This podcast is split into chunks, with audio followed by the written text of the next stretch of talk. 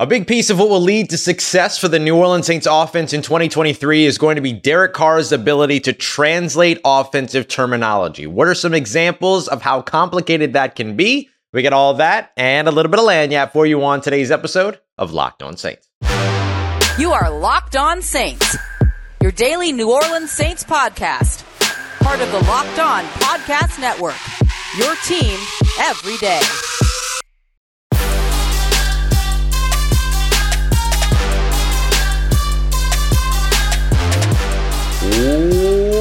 What is good, Who Dat Nation and Who Dat family? Welcome into another episode of Locked On Saints, your daily podcast covering the New Orleans Saints, part of Locked On Podcast Network, your team every day. Thanks so much as always for making Locked On Saints your first listen of the day every day. Don't forget you can subscribe and follow for free on YouTube or wherever you get your podcasts and keep the conversation going one-on-one with me over at joinsubtext.com slash locked on Saints. As always, I'm your host, Ross Jackson, at Ross Jackson Nola on Twitter, your New Orleans Saints expert, credential member of the media, senior writer and reporter over at Saints News Network, Sports Illustrated's Fan Nation site, covering the New Orleans Saints. You'd also find me every Tuesday on Locked On NFL and here with you every single Monday through Friday and then some on Locked On Saints. And on today's episode of Locked On Saints, we're going to get to a few quotes from OTAs, some video and all that from some interviews that we've done. We'll take a look at what Foster Moreau had to say about Juwan Johnson, and we'll discuss how the two can complement one another. We'll also take a look at Dennis Allen on why OTA attendance really matters. Why have we been discussing it? Why are we so excited about it for it? The New Orleans Saints have been there. We'll get to that. But first, I want to start off with the adjustment period ahead of Derek Carr because in order for the New Orleans Saints offense to be successful in 2023, one of the many things that has to fall in place and amongst the things that have to improve from 2022 is sort of this new factor of being able to translate offensive language from the you know scheme and from the system and the playbook for the Las, Las Vegas Raiders to the scheme, system, and playbook for the New Orleans Saints. And that's not always the most simple task. And so I wanted to give some solid examples of what this can look like for a quarterback. Before we get to some of those examples, here's Derek Carr in response to Taryn Walk's question from over at NOLA.com, kind of discussing the process so far in terms of making those translations from one offense to another. Yeah, I think it, just during OTAs, it should happen pretty naturally. You know, today just calling plays and, you know, spitting them out, boom, boom, boom, and, you know, doing those things, that that's where it's just going to, you know, wash out the other stuff. And just getting into this, getting into the meetings, you know, you have the meetings before, you got the, you know, you got the practice, you got the walkthrough, you got the meetings after, you got, you know, going back and studying afterwards when you get home and all those things. And so for me, you know, just getting into that world, you know, uh, it's one thing to see it on a screen and read it on a page, but you got to go do it. And so I've been, I've been walking around my house. My, my little daughter knows our, you know, snap count. You know, she's been saying it back to me because I've been yelling it through the house as I'm calling plays and doing things. So uh, it's been pretty funny. But I think that as we, you know, grow through these practices, these OTAs, it's it's a good time for me to just grow into that so that when I hit camp, I'm like, all right, now let's go, let's just go win. You know, I'm trying to win, but also trying to learn at the same time right now. Uh, but you know, hopefully through these OTAs, it'll just become natural. So when you hear Derek Carr talking about it, you can already hear some of the intricacies that goes into it. So a couple little takeaways there. Just first of all, hearing a little bit more about sort of the process of what it's like to be in that situation to where you're you're in the classroom, you're doing all the studying, then you go out, you're practicing, you're doing walkthroughs, you're going back to more meetings after that, you're studying at home.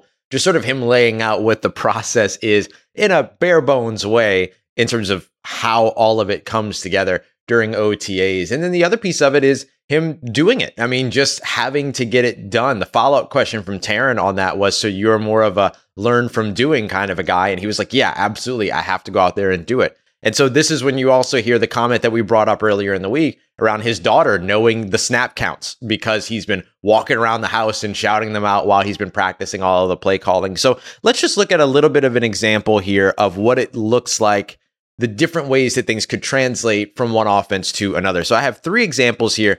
There's sort of the example of different execution, but the same verbiage. There's just complete differences. And then there's differences of verbiage, even though the uh, the execution is different. So this first one is an example of teams that use the same verbiage, but it means two different things. Now, I'm not pulling this directly from any playbooks. I don't have access to any playbooks in the NFL. Nobody does. All this stuff. So just I'm, I'm creating some things here. So let's say that the Saints are using protection calls like 52 and 53. The 52 and 53 protection calls traditionally throughout the NFL have been seven step drop back. So that's protection calls for a passing play in which the quarterback takes a deep drop in their in their step. But let's just say that 52 and 53 in the Saints offense might mean a seven step deeper drop, but in the Raiders offense might mean a five step drop. So it's different execution, even though it's the same language of 52 and 53. The Saints could have also introduced something entirely new to that as well. In the past, the Saints have used 352 and 353 to represent those same protection responsibilities to the offensive lineman, but instead of a seven step drop, it's a three step drop, hence throwing the three in front of it. That, for instance, may not even be an option in the Raiders playbook to have a three step drop under those same protection rules. So that's an example of something that the Saints could be introducing that would be brand new, or the, the example of what it would be like to, to introduce something that's brand new. The other one is that you have the same executions where two teams do the same things, but they just have different names for it. So, for instance, uh, let's say that you have a run play that's going to the right side of the offense. Where the run play is headed is considered the front side. Where it's going away from is considered the back side. So if the run is going to the right, the right side of the offensive line is on the front side. The left side of the offensive line and offense are on the back side of that run play. So the Saints might have a, let's say, a protection call or an alignment call, rather, that calls for the guard to be closer to the center on the backside of the play. They might call that sink. But then in other executions on the offense, on the, the Saints offense, they may want the guard to be tighter to the center on the play side instead. So they might call that swim. So they might use sink and swim. The Raiders could have the exact same idea in their playbook and the exact same execution in their playbook of front side, backside designation, guard being in tighter to the center, but maybe on the backside in the Raiders offense, they'll call it uh, solid, but then on the front side on the Raiders offense, uh, they might call it uh, squeeze. And so instead of having sink and swim, you might have solid and squeeze. So it's just an example, a couple of examples of how like these little things could be very different, even though they're all the same. You know, similarly, you know, Falcon left, Falcon right might mean in one offense where the F position designation lines up left or right, or they might use like wink or sink to say like weak or strong, something like that. But that might be your difference. One might say left and right, the other might say weak and you know weak and strong and go wink and sink. So you have the W and S. There's so many different ways that the NFL kind of you know tries to disguise its verbiage, and that's just the playbook stuff. Not to mention the fact that teams will oftentimes change some of their on-field signals that they'll call during the plays uh, while they're on, while they're already at the line of scrimmage, as opposed to in the huddle. They might change those signals on a week-to-week basis. So there's so much that you kind of have to learn if you're a quarterback in the NFL that that is transitioning from one team to the other. So just because the two teams might have run these West Coast style offenses does not mean that they're the same. So mastering the vocabulary differences and the changes is kind of the big part of Derek Carr's uh, process right now. So that, as he said, once they get into training camp, they're ready to get ready to win, as opposed to being in a situation to where they're still learning the offense. They want to get that out of the way here in OTAs. And that's one of the reasons why it's so important the presence during OTAs. We've made a big deal about it this year, but we haven't really talked about why. So we're going to get to Dennis Allen's quote specifically around Tyrann Mathieu. We'll have a little honey badger conversation because there is something to be said about what does a Tyrann Mathieu breakout season look like for the New Orleans Saints in comparison to his last season, and uh, why OTA presence is important and could lead to exactly that. Got that coming up for you as we continue on with today's episode of Locked On Saints, part of Locked On Podcast Network, your team every day. Today's episode of Locked On Saints brought to you by Built Bar, the best tasting protein bar in all the land. It doesn't get any better than this. You can head over to built.com right now to see the entire catalog of their collection and the incredible collection of flavors that they have, including things like uh, birthday cake. Sometimes they have those kind of special limited avail- uh, uh, availability flavors that go super quickly. Peanut butter puff bars, which kind of have that sort of like fluff or nutter feel. And you're talking about all these bars being covered in 100% chocolate, but having only 130, 140 calories, four or five grams of sugar, while you're still getting the 17, 18 grams of protein you need to get through the rest of your day. So you can check them out over at built.com. You can head over to Walmart. They've got some of their most popular flavors there in four bar boxes over in the pharmacy section. So you can find them there at Walmart. And if you head over to Sam's Club, you can also get 13 bar boxes of churro puff as well as brownie batter puff, which are huge hit flavors for Built. So make sure you go and check them out today. The best tasting protein bar on the market, Walmart, Sam's Club, and of course, built.com. All right, family, continuing on with today's episode of Locked On Saints. Appreciate you as always making Locked On Saints your first listen of the day every day for all you everydayers out there. We've been doing these two a days too, and they've been a lot of fun. Best believe we we plan to continue them going into uh, next week. Monday's morning episode is going to be take a look at the offense for OTAs. What's the next thing that we're looking for? And then we'll kind of look at attendance in the live show. Who are we hoping maybe is you know, added to the attendance list when it comes to the second week of OTAs. Tuesday, we'll do the same thing in the morning. We'll take a look at the defensive side. What are we watching for? And then I'll give you all of your OTA uh, kind of reports all throughout the rest of the week, including live shows Monday through Thursday. So appreciate you very much as always for being here with us. Next thing I wanted to kind of go over here is why OTA attendance?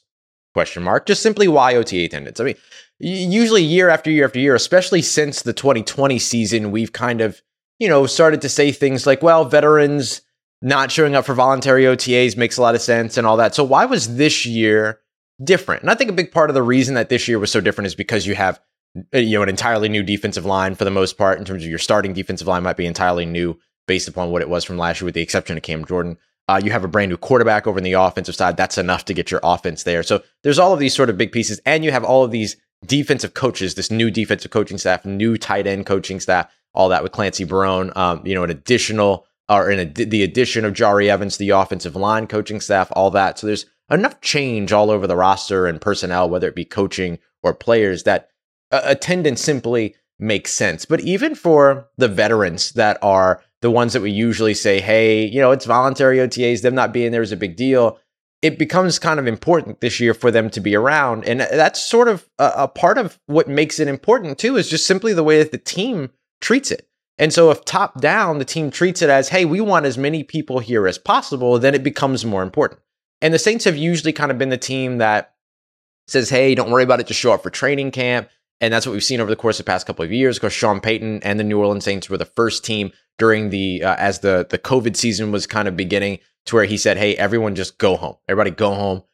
Get ready for training camp. Be with your families. You don't need to be here right now. All that." Um, the next year the NFL players kind of, for lack of a better phrase, kind of boycotted or sat out, I guess is really the better way to say it, OTAs, because the CBA between the NFL and the NFLPA, both parties were just dragging their feet and not getting the CBA done. And so players uh, stepped away from that. And then last year was just sort of a continuation of that same sort of level of, yeah, this isn't really necessary. It's voluntary, not going to be there. Now, all of a sudden this year, 79, 80 of 90 different players on the Saints roster all show up for OTA. So why all of a sudden is it important? So I want to roll this clip first from Dennis Allen talking a little bit about the impact of having Tyrann Mathieu present. I think this was in response to Ed Daniels' question over at WGNO.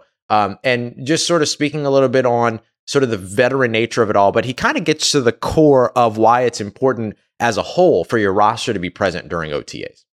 Every opportunity you're out here, or every time you're out here, it's an opportunity to get better. And every one of our players, coaches, everybody can get better at something. I don't care how far advanced you are in your career, there's things that you can do to improve. And so um, I'm happy he's here. I'm excited about him being here. Um, I think he's, I don't want to speak for him, but I think he's probably more comfortable in the system. Um, and, and so I think that'll bode well for him, you know, in terms of throughout this process and into training camp as we get into the start of the regular season. Now, you remember at the beginning of the 2023 season throughout camp, OTAs, and stuff like that, like we saw Tyrann Mathieu early on in the process. And then at the beginning of training camp, he had, he wasn't there. And then all of a sudden he, you know, showed back up and everything. And, so, you know, we, we assumed some of that was family related stuff, or we know that some of that was family related stuff and everything that was going on there. And so the now now you have the inverse of that or the opposite of that. It's where you know Tyrann Mathieu was out there for the first OTA practice and he's been out there working with the team. In fact, one of the earlier quotes from Dennis Allen that I almost used instead of this quote was him talking about Foster Moreau. And one of the things that he mentioned was that, you know, it's great to see Foster Moreau out there and sort of the early exposure that they've had with him, but he's also been been there for the last 10 days. And so basically since Foster Moreau signed, he's been out there. And so much like I've I've kind of highlighted Demario Davis in that, yeah, he wasn't present at the first day of OTAs when we were present, but there's several photos that show him in the Saints training facility working with guys like Chris Olave. Tyrann Mathieu was a part of that workout as well. Uh, Alontae Taylor. You can look at Tyrann Mathieu the same way, and you can look at a lot of these other veterans the same way because just because we're not seeing them on the field doesn't mean that they're not somewhere in the classroom, in the meeting room, in the weight room, all of, you know, so on and so forth, as we discussed here on the show before. But for all of that, there's value. There's value in being present. There's value in putting in work. There's value in getting to know the new faces and getting to understand what changes might come, especially over on the offensive side where you have to expect changes to be there. Like Pete Carmichael showing up with black Air Force Ones type type changes. Like we just never know. And so I think that for New Orleans, and when you have leaders like Tyrann Mathieu and Cam Jordan and Derek Carr, which you knew Derek Carr was going to be there, he's brand new to the team. But even for the guys that have been there for so long, and especially a guy like Cam Jordan, who's always at OTAs and is always present, uh, and is very publicly saying things like it's so much easier to buy in when you don't choose to remove yourself or to something something to that effect.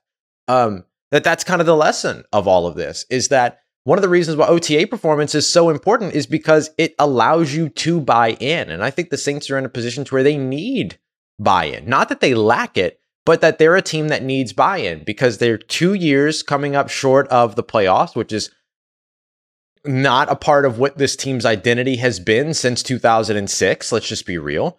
Um, they're also, well, I, I mean, with the exception of 2014, 15, and 16, but we don't talk about those years. And then, you know, you, you have all of the changes, you have all these other things, you have the doubt that surrounds this team, but you have a very winnable division and generally speaking, a very winnable conference for the top teams in the conference. Can the New Orleans Saints be one of those top teams? You certainly hope so, and you certainly believe that they have the tools to do so. But here during OTAs is where the work begins. One of the things that we've discussed and that Derek Carr kind of echoed in, in, in a comment during his, I'll just call it post practice presser after the first day of OTAs, is that you spend a lot of time during OTAs doing the familiarity, the chemistry building, the team building, the understanding the the vocabulary, what we were just kind of doing in the first segment of today's show, which kind of feels a little bit like a maybe like a late week fundamentals as opposed to a midweek fundamentals, but you know, those things, you get all that stuff and iron all those wrinkles out during OTAs. You don't have to iron those out when everyone shows up for mandatory minicamp. You don't have to iron those out when everybody shows up for training camp. You you could just hit the ground running. And so that's another reason why this OTA presence is being made such a big deal of uh, this year as opposed to previous years. And and the last thing that I'll mention on this too, just to to Dennis Allen's credit, um, last year at this time there were a lot of question marks around does Dennis Allen have the respect of his team? You know, is the team gonna you know is the team rejecting Dennis Allen? Is the team rallying around Dennis Allen? Whatever, like all of these talking points that came from the lack of presence at OTAs. Now you have massive attendance at OTAs, 90% of the roster, and Dennis Allen confirming that he has had contact with the 10 players that were not there. Some of them are injury related. Some of them are reasons are unclear, but don't don't matter to the Saints. Clearly, not they matter, but you know they're not gonna they're not upset about the fact that like this player wasn't there or whatever. Um, and then an expectation that those players will be there for mandatory mini camps. It's very clear that Dennis Allen has a grip on what you know the team is, who the team is, and that the team has absolutely has the respect for Dennis Allen that some people were questioning at this time last year. So just another example of why this team is in a better place this year at this time than it was last year at this time. And hopefully they can continue that trajectory into success in the regular season once they actually get on the field and all the chips matter.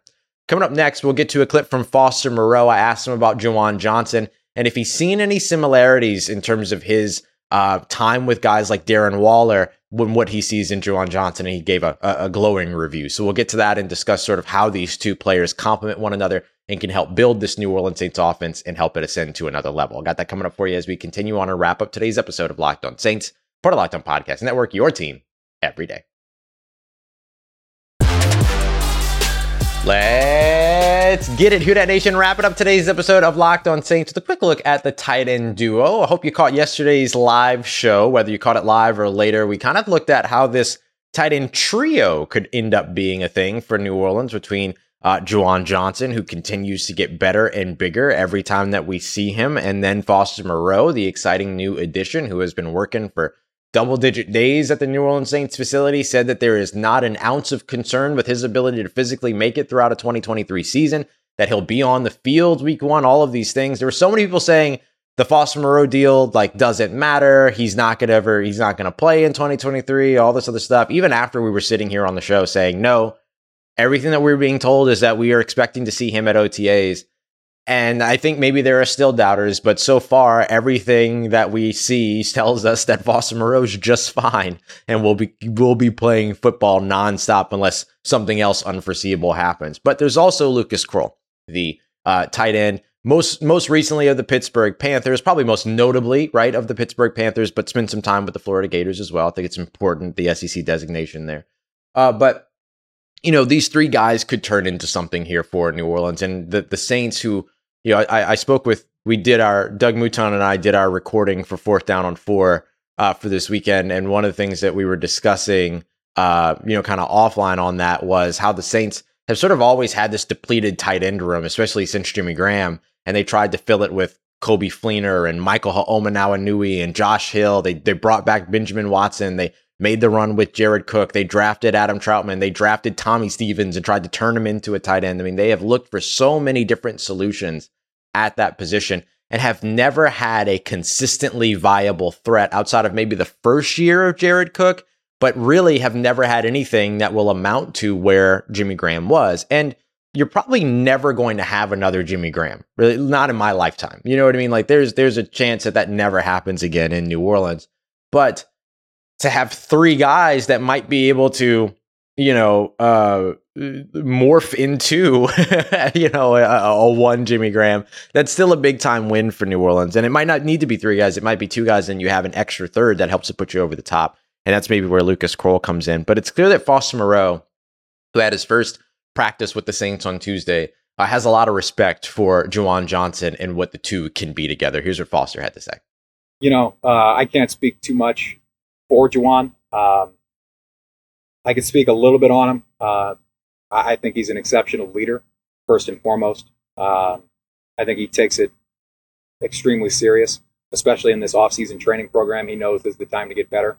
Um, and I, I, look forward to him being an invaluable resource for me and my development. I, I think he's a really good player. So I, I kind of love the fact that the first thing that Foster Moreau points out about Juwan Johnson is that he's a fantastic leader. He goes straight to his leadership capabilities because I don't think that's a conversation that we have very often. We don't often look at the tight end position and say, oh, well, that player can be a leader on the offense. And if you think about it, the Saints could really use that. Uh, you look over on the defensive side; they have leaders at all at every level. You've got uh, a, a, Cam Jordan on the defensive line. You've got a Demario Davis in the on the second level at, at, at linebacker. You've got Tyrann Mathieu at safety and with the defensive backs. You've got uh, Marshon Lattimore at, at, corner as well. Um, somebody had a really interesting pick. Let me see if I can find it real quick because it was from the it was from the subtext group.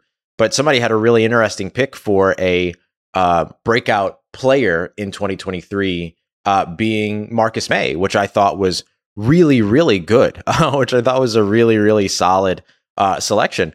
And the thing that I love about that, it was uh, Nate Lyon. And the thing that I love about that is that like you could just see all the different places where the Saints can ha- like have that veteran leader on the over on the defensive side. On the offensive side, you, you're just trying to get the quarterback position to be that player, and you've probably got that now that you've got Derek Carr. But uh, and and you had it with Jameis as well, even though it was you know emotional leadership. It was, and he didn't get an opportunity to really be the on the field leader because he couldn't he couldn't you know he had these debilitating injuries early on in the seasons and stuff like that. Andy Dalton is a respectable player around the NFL, but he didn't have the fire that you see like a guy like Derek Carr, who by the way has a chip on his shoulder because the team that he never wanted to leave gave up on him, and so now he's with a team that wants him, and so he brings that chip on his shoulder, and it's again it's loud leadership. Um, but who else over on the offensive side? I mean, you hope for Michael Thomas to be that person, but similarly to uh, Jameis Winston, he he hasn't been able to be on the field for the past few years. Maybe that changes this year. Fingers crossed. Um, Alvin Kamara certainly took on the emotional leader tag last year when he gave the impassioned speech in the locker room after the Thursday night loss against the Arizona Cardinals.